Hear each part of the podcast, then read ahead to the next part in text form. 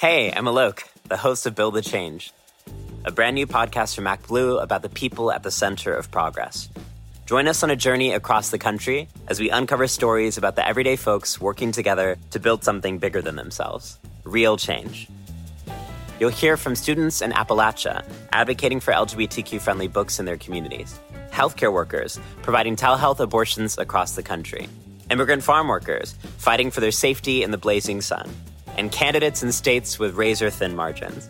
Listen to Build the Change Now wherever you get your podcasts.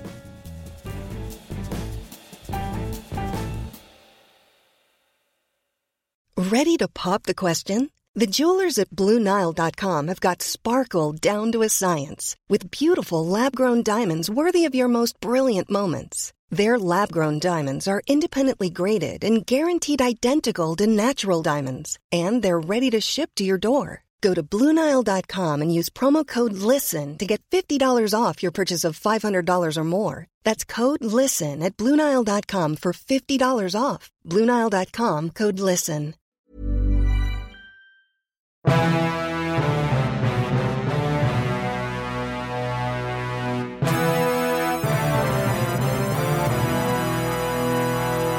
Welcome to Democracy Ish. I'm Danielle Moodie. And I'm Wajahat Ali.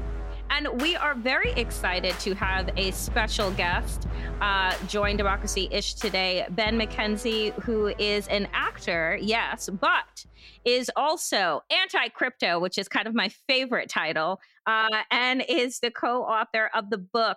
Easy Money, Cryptocurrency, Casino Capitalism, and the Golden Age of Fraud, along with Jacob Silverman.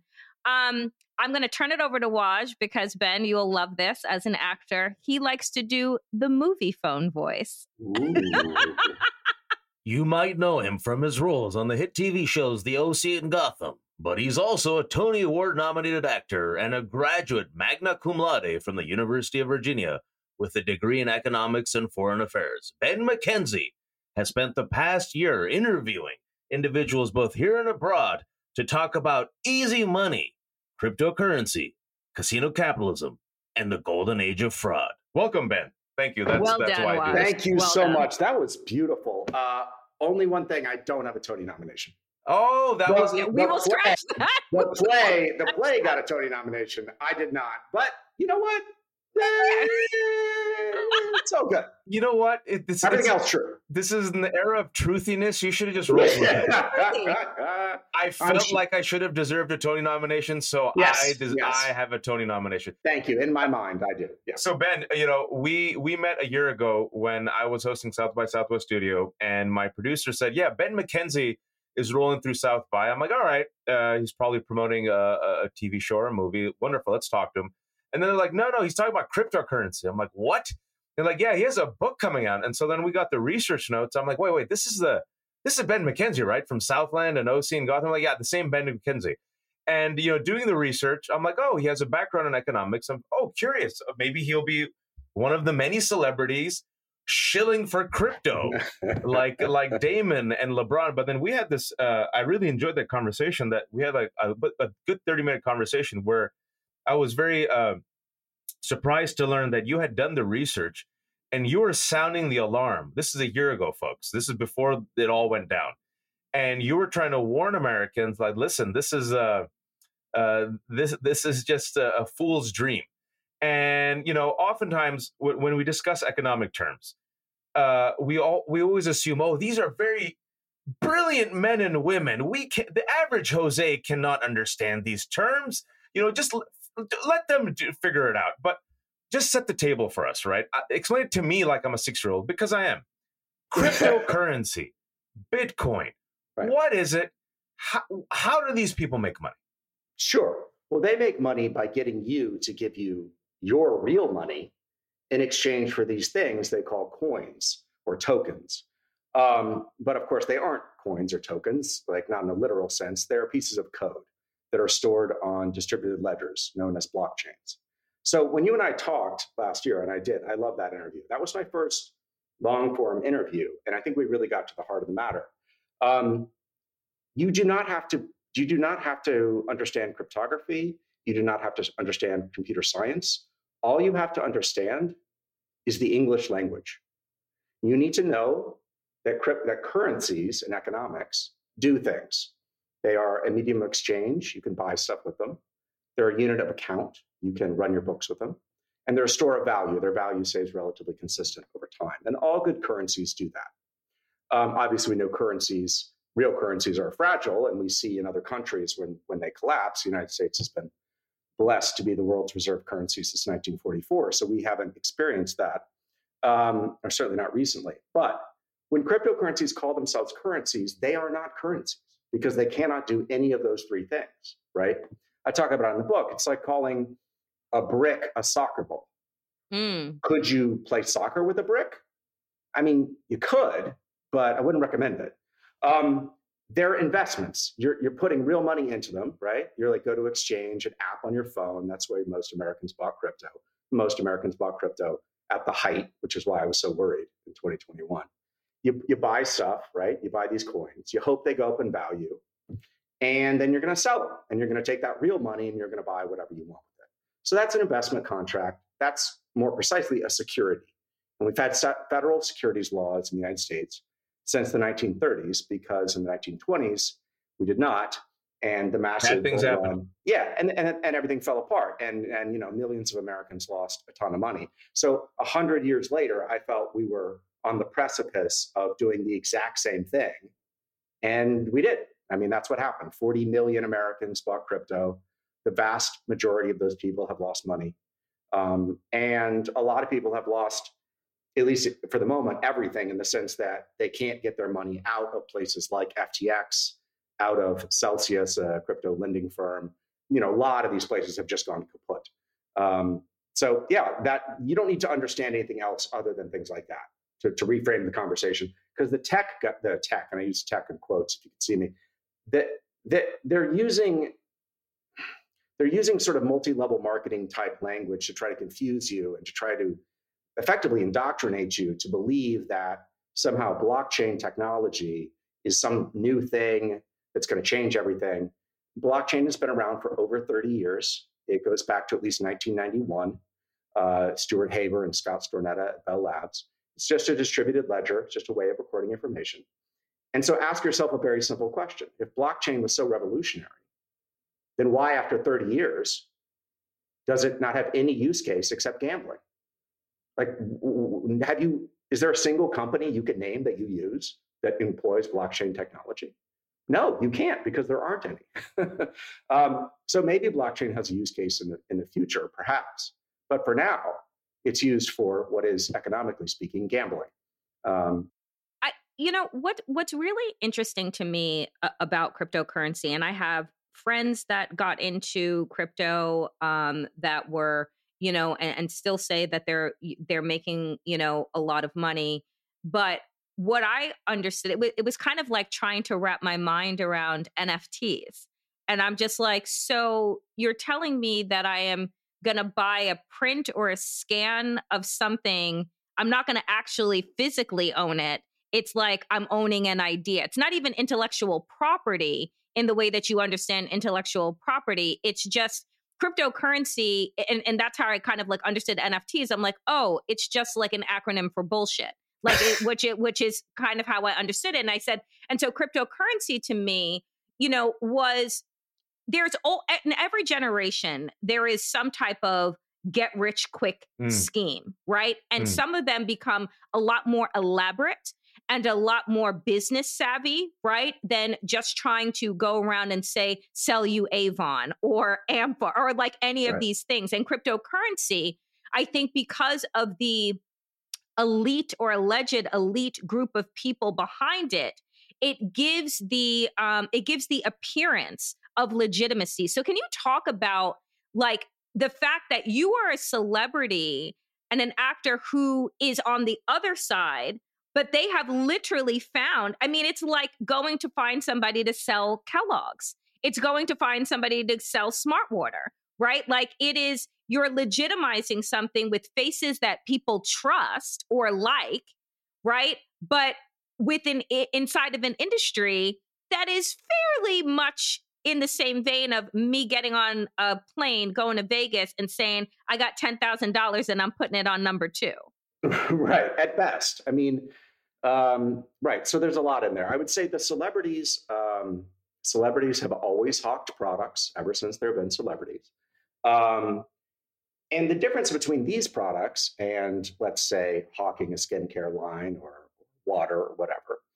is that these are financial instruments, right? You're, you're, you're giving people financial advice, whether you admit it or not. That's mm. effectively what you're doing. So it's actually illegal to sell unregistered, unlicensed securities. That's why you saw Kim Kardashian had to settle with the SEC for $1.25 million. Wow. Jacob Silverman and I wrote our, our first article on this weird foray we've been on about Kim in, um, in October of uh, 2021. And so, you know, a year later or so, she, she actually had to pay a big fine. Lindsay Lohan uh, had to pay a fine, other celebrities. It's illegal to sell an unregistered, unlicensed security. Why? Because you're not a, a licensed financial advisor, and these are not licensed financial products, right? Um, it gets a little more. It'll be interesting to see now. A lot of celebrities are being sued for hawking for the exchanges, which were selling mm, the unregistered. Mm-hmm. So that's a little bit of a gray area. I don't know exactly, you know, how that'll shake out in courts. But regardless, just stepping back.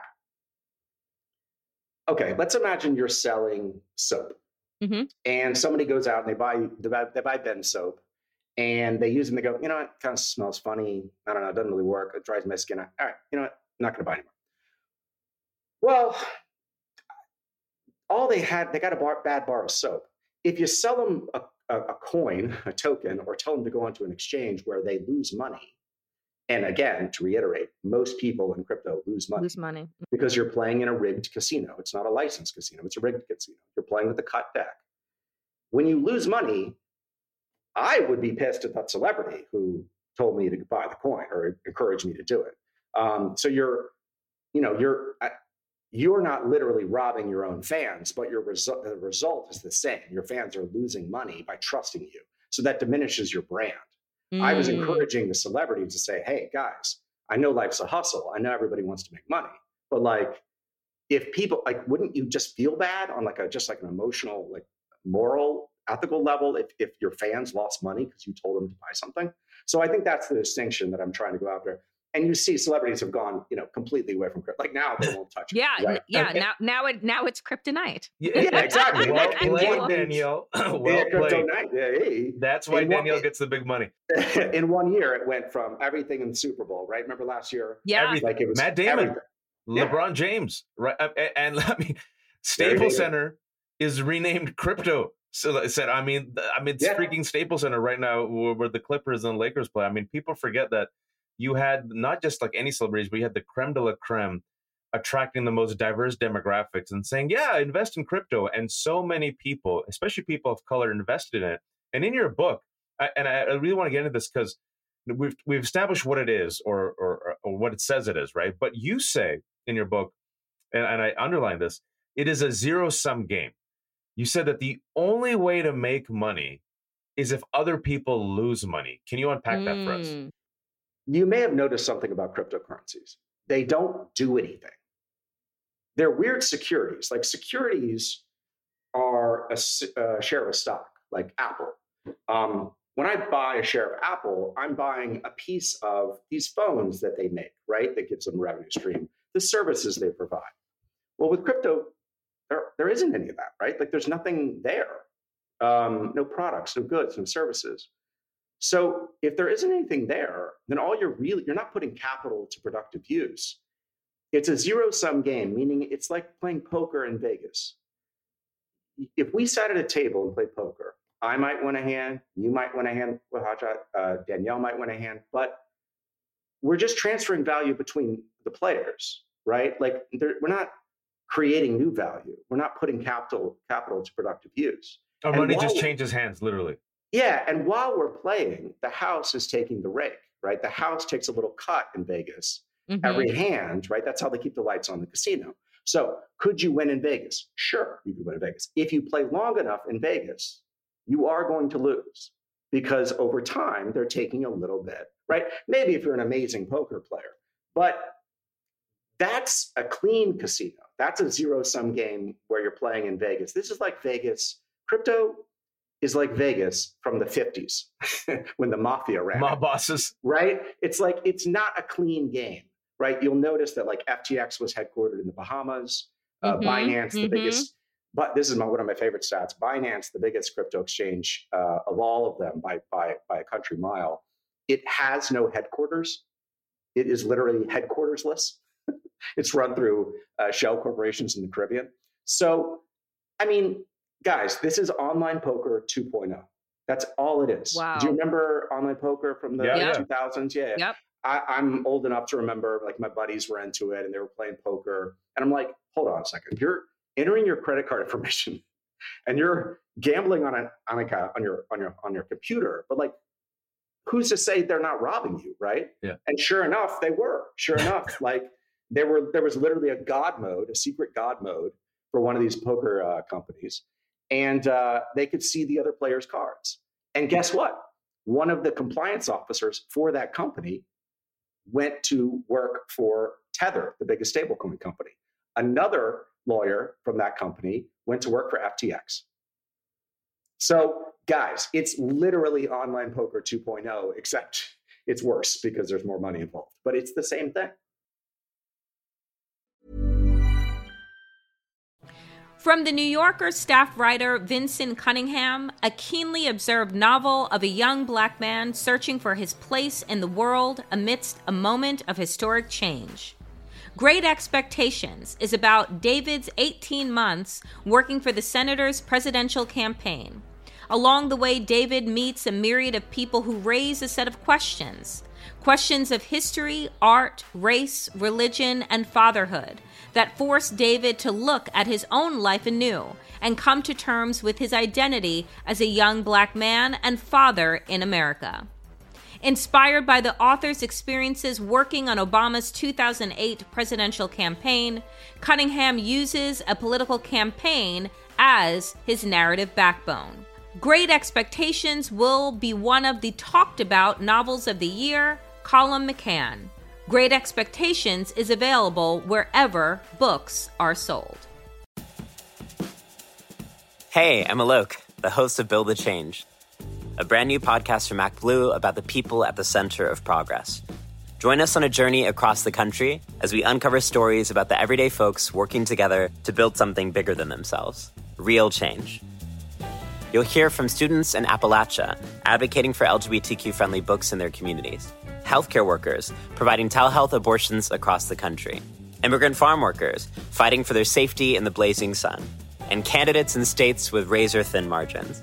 Listen to Build the Change now, wherever you get your podcasts.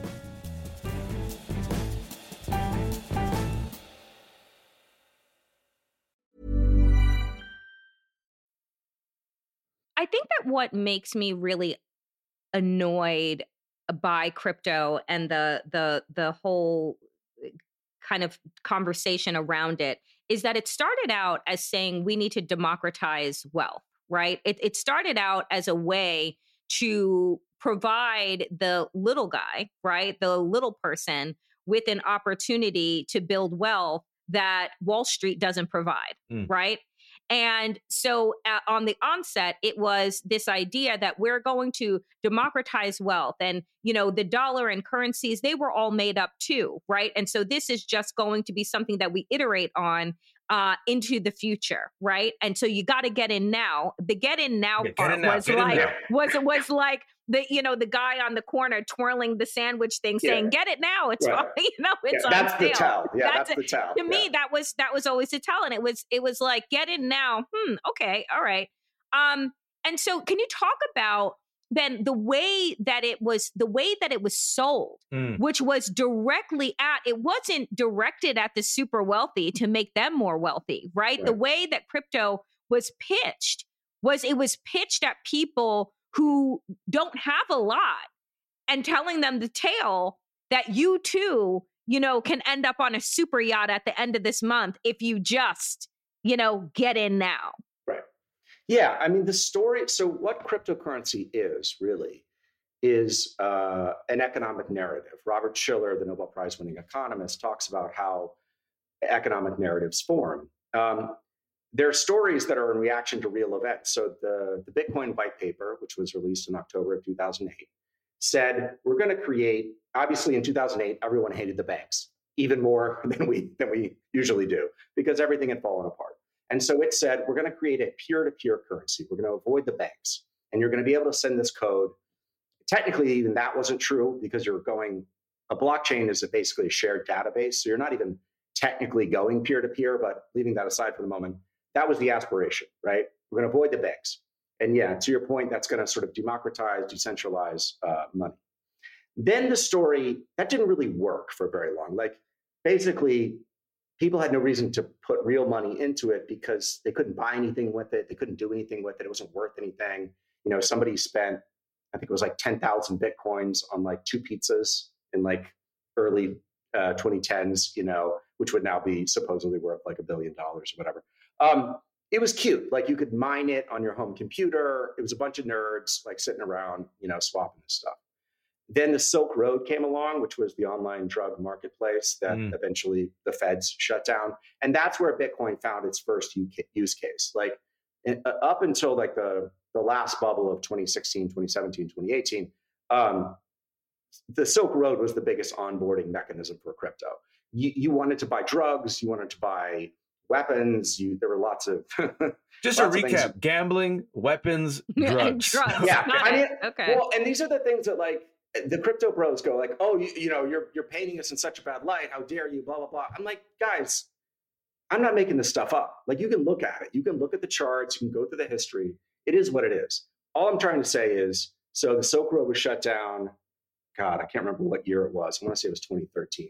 Um, and crypto, you know, again went down for a while, and then it came back as other cryptos started to come around. Ethereum, um, Tether, the stablecoin company was founded, and more mainstream. Sudden, yeah, all these cryptos started blowing up, and it was like it was the, the ICO craze, which is the initial coin offering craze, which is basically like an initial stock offering, but illegal. and a lot of celebrities back then were hawking it, including people that have, you know, come into uh, uh, disagreement with law enforcement now, like Lindsay Lohan hawked it back then. She hawked it now. Floyd Mayweather, people like that. Anyway, that crashed, you know, in 2018, and then it came back again in the pandemic as interest rates went, you know, all the way to mm-hmm, 0 mm-hmm. People had stimulus checks. People were bored. There was no sports gambling, right? Mm-hmm. Like sports was shut down for a minute. So what were young men going to do with their money? All of those things contributed to this massive bubble. But if you talk to people in crypto, and I did, and and, and as you were saying, Waj, like at South by, I think that like a couple hours after you interviewed me, I ran into this guy, Alex Mashinsky, who was the CEO of Celsius, this crypto lending firm that has now gone bankrupt, and mm. Mashinsky is mm-hmm. being sued for fraud by uh, the New York AG. And I talked to Mashinsky, and I put it in the book, but I asked him how much real money is in crypto right? Mm-hmm. This is March of 2022. I said, how much real money is there? So now, I never, yeah, I never expected him to answer. At the time, crypto was supposedly worth 1.8 trillion dollars, and he goes, eh, 10 to 15 percent. The rest mm. is speculation. Yeah, mm. that's your eyes just did what my mm. eyes in the back of my head did. I tried to. The rest cool. is speculation. Yeah. 10 to 15 percent of actual yeah. hard dollars. Yes. And the then is, the rest is bubble. 75% is is my idea? Yeah, 85. Like so do the math there. That means uh, I, you know, I called the chapter South by Southwest, the CIA, there was a run over the CIA, the whole other thing, and the 1.5 trillion that wasn't there. So if you do the math, that's 1.5 trillion that doesn't exist. And people don't understand that. They don't get that. They think when they buy a Bitcoin, like whatever, let's say the price is, I don't know what it is now. Let's say it's $27,000 a coin. They think that they have $27,000. Right. No, no, no, you do not. You have whatever the exchange will let you have back. so it's like a Ponzi scheme, right? It sounds like a Ponzi yeah, scheme. it's Ponzi. It's a multi-level marketing scheme, and it's dynamics of both. The, the bastardization of the language is very similar to multi-level marketing. They talk about community a lot. They talk about like you're not an investor, you're not a you're not a or a sucker you're a, a member of a community. You bought into this community, but those are weird communities, right? They exist online. You, often never meet actual people in your quote unquote community. So it's a way of basically like redirecting your anger when you get swindled, right? And like finding some shared so, solidarity in being swindled. Quick question if okay, let let's use your $27,000 number per coin for Bitcoin, right? Yeah. And I think that I have $27,000 and I want to now pull my money, right? The way that I would want to pull my money from the bank or I'd want to liquidate some of my stocks or what have you. Then what happens? Well, that depends. If you are using a licensed US exchange that has not shut down, um, you can probably get your money back. Um, and I want to be clear on that. I'm not trying to disparage um, licensed exchanges, which interestingly enough don't even really operate under what we would refer to as a stock exchange license. It's a different license because of a, a weird regulatory loophole. But nonetheless, if you're a US based, you can probably get your money back, especially if it's not a lot of money. However, if you're trying to get your money out of, say, FTX, well, obviously now you can't. You can't. But right. but but even before, and Binance, the biggest exchange, it shut it shut down it shut down multiple times. Uh, Jacob and I wrote a, an article about Binance for the Washington Post. Um, when the price collapses in Bitcoin, which it does with frequency, um, the exchanges just shut down, all of them. Mm. And we followed a trader uh, in let's see, the two guys across the world, one guy in Australia, one guy in uh, Toronto. One of them was long, meaning he thought the price was going to go up. One was short, thinking the price was going to go down. Um, the exchange shut down as the price was dropping, and by the time it came came came back on, they were both liquidated. Oof. Both of them. But that's weird, right? How can you be on? Because one of them's right, one of them's correct, and the price is going down. But like, basically, look, guys, I, I said this on Bill Maher. Like, it, they're very similar to bucket shops. Bucket shops were fake exchanges that existed until the 1920s, until the Martin Act and other uh, legislation was passed. They basically take your real money and they're like, oh, yeah, yeah, we're going to make the trades. And then they don't really make the trades. Maybe like if you see your money go up, maybe you ask for your money back and they give you the money. It's, it's kind of like a Ponzi scheme, right? It's like, it's all a, you know, it's, it's, uh, it, none of this stuff produces value. So at best, you're gambling, but at worst, you're being defrauded. I, it's uh, three card Monty. I- But I- I was- I was just about to use that because I'm reference, like, yeah. I'm like, Yeah. that's what it is. It's moving Yeah. shit around, and it's like you follow it with your eyes, and if you can catch it, then Right. then great. But if you can't, then you're pretty much fucked. and and and and, and, tr- and truly the, the historical analogy here i mean there's many but one of them is online poker because what Hmm. happened in the 2000s these companies set up in america and they and you know guys it's always young dudes right who are always like gambling bros. uh, bros i mean that that just like we need to be honest about the sociology here. Like young men take on a lot more risk. They're much more risk tolerant. They obviously you know um, if they have any money like they don't always spend it wisely.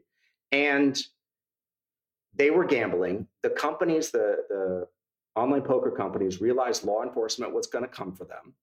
And so they moved offshore. They moved to the caribbean. Mm-hmm. to the same place, basically, where FTX and all these companies are.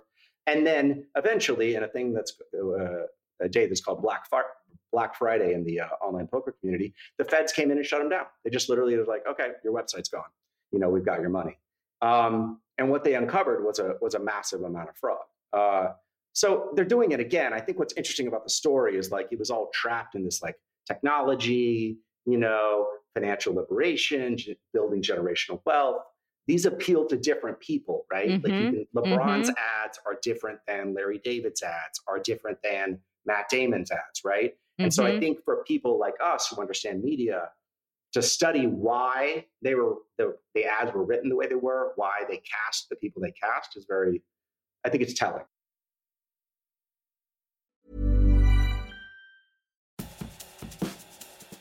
Hey, I'm Alok, the host of Build the Change, a brand new podcast from MacBlue about the people at the center of progress. Join us on a journey across the country as we uncover stories about the everyday folks working together to build something bigger than themselves real change.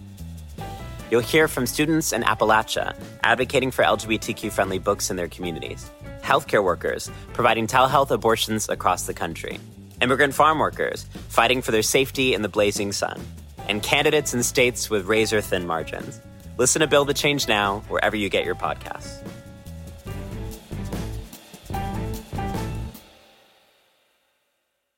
Even when we're on a budget, we still deserve nice things. Quince is a place to scoop up stunning high-end goods for 50 to 80% less than similar brands. They have buttery soft cashmere sweaters starting at $50, luxurious Italian leather bags, and so much more. Plus, Quince only works with factories that use safe, ethical, and responsible manufacturing. Get the high-end goods you'll love without the high price tag with Quince. Go to quince.com slash style for free shipping and 365-day returns. You know, uh, yeah. we, you call we call a Ponzi scheme. Uh, Danielle says three card Monte. I remember when you and I were talking, and I was genuinely curious because I didn't know much. Because I was like, I'm trying to understand this for the past year. And I still don't understand how these people made money. I, I call it the inshallah of money. And you said it, my favorite. it's That's like It's my favorite. it's like yeah, insha- there's money there, inshallah. I'm like, oh okay. It's so I'm like that's probably nothing there. And if so, people tried to get me to invest it. There were crypto bros who said I wasn't smart, and like you just have to trust the process, bro, and you're a hater. And you know, speaking about this culture and and media, uh, I think it is important, right, for, for people to understand like the people who are peddling this, because the people who are peddling this are some shady characters, you know, Sam Bankman-Fried and others, right, who got the money, made the money, and then pieced out, right? And now yeah. and now raised, uh, I think, several hundred million dollars for bail. But there's also something much much more sinister here at play. And I wanted to talk about this because you mentioned in your book uh, these these Bitcoin bros, these cryp- crypto bros, right? They're aligned with the far right, which I find to be fascinating. And specifically, you went to El Salvador and, and talk to me about this alliance between the crypto bo- bros and the far right, both here and abroad.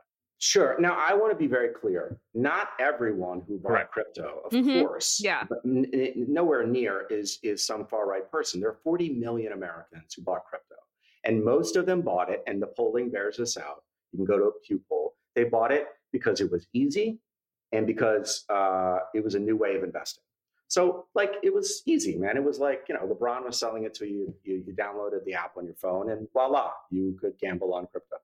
So that's the vast majority of the hardcore minority and, and the people that generally got in early. Which keep in mind, if it's a multi-level marketing scheme, if you got in early, you're at the top of the pyramid. So You make the money. You're gonna you make the money, right? That's how it works because it's not adding value. The only way to make money is to be at the top to get in early. In multi-level marketing schemes, academic studies have shown 99% of people lose and the 1% gain. And who are the 1% in crypto? It's the early adopters, the, the, the, bros with the laser eyes that bought Bitcoin, at, you know, way back when. Good for them. I wish they weren't being such jerks about it, but like, fine, you got in early. Uh, it's the people that run the exchanges, Sam Bankman-Fried, et cetera, and it's the people that issue the coins. And these coins are issued. Um, they have their own teams, but basically they get venture capital money really early on. So like firms like A16Z, um, Paradigm, they like they buy the coins very cheaply, like early on, and then as the value inflates when they go to market, they sell. And so who's holding the bag? Retail, regular people end up losing so that the venture capitalists make money. Just want to be very clear on how those things work. So yeah, so with the far right, um, we went to El Salvador, the only nation in the world that's trying to use uh, cryptocurrency as money. It's not working. And not only that, I mean, it's com- being completely ignored. Like less than 2% of uh, remittances, the money that Salvadorans who live here in the United States, there's two or three million uh, people of Salvadoran descent who live in the United States. The money they send home to El Salvador is the foundation of the economy. It's uh, one quarter of the economy. And so, if, if crypto could work as a way of sending money overseas and avoiding the fees, which is how Mhm. they pitched it, then like this could be a game changer for this small country. But it's not being used. Less than 2% of people are using the government system. It doesn't work very well. They don't trust it. There's a lot of fraud. What is happening in El Salvador is the president, Nayib Bukele, is arresting everyone. he's arresting, he's arrested 60 to 70,000 people in a country of only six or seven million. So he is, El Salvador now has the highest incarceration rate in the world.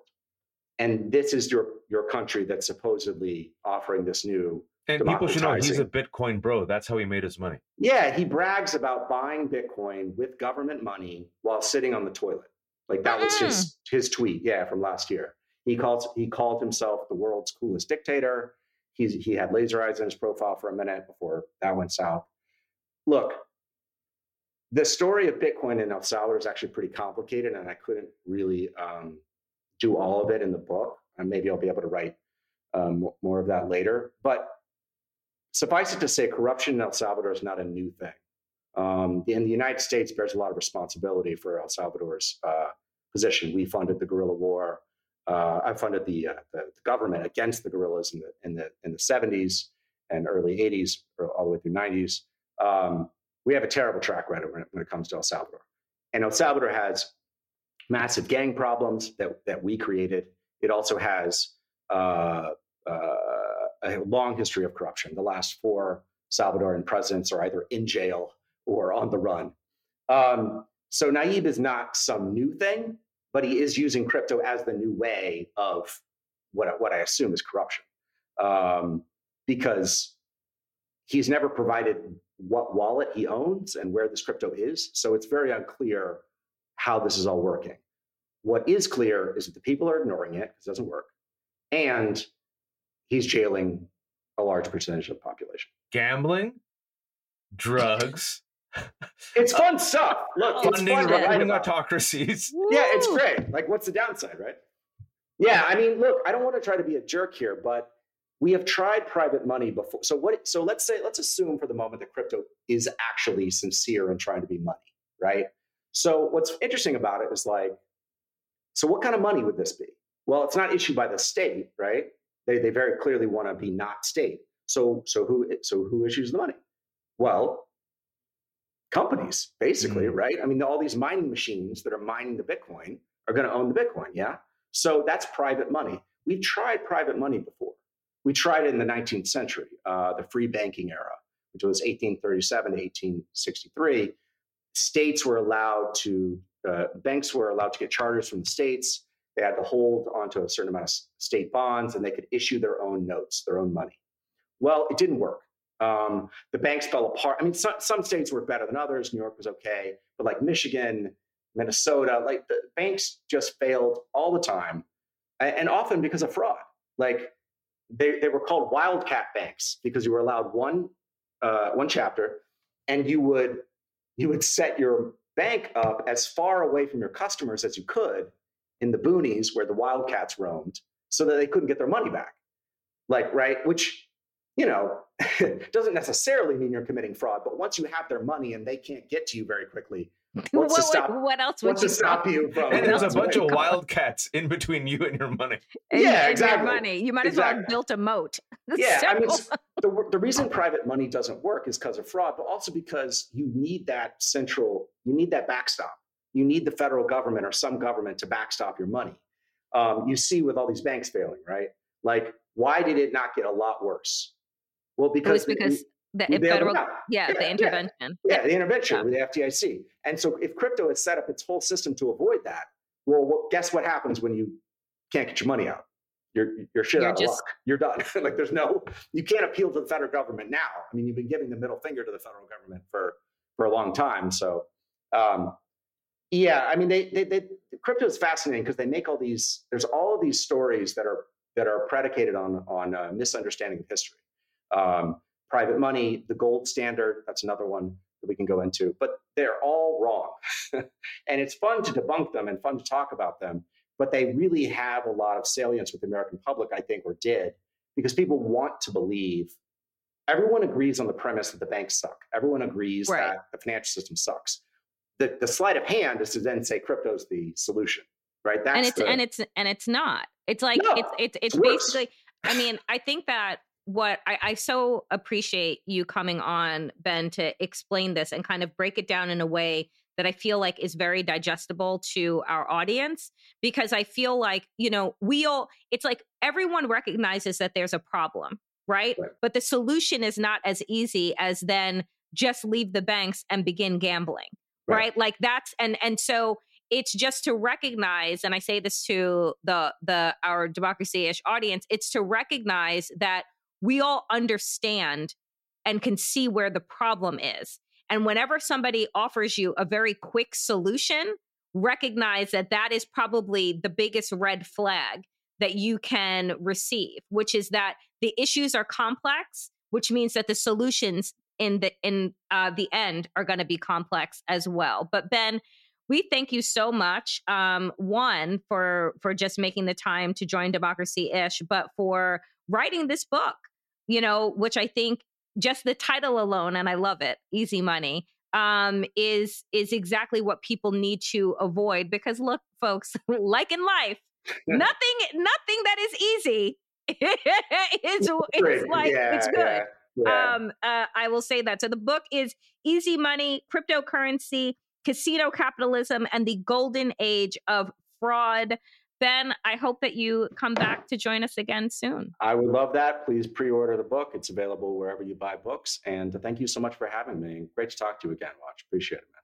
No, it was great, man. The book drops July 18th, everyone. It's co written by Ben and Jacob Silverman. Buy it. Uh, I'm almost done with it. It's it's fantastic. It's readable. It's fun. And like Danielle said, I really appreciate that you took the time not to talk down to us, but actually connect the dots for us. No, I really appreciate it. And Danielle, it's wonderful to meet you, and I love the podcast. So thanks for having me on. Thank you. Thank you for listening to Democracy Ish. I'm Danielle Moodie. I'm Wajahat Ali. And we will be back next week if, in fact, we have a country left. Inshallah.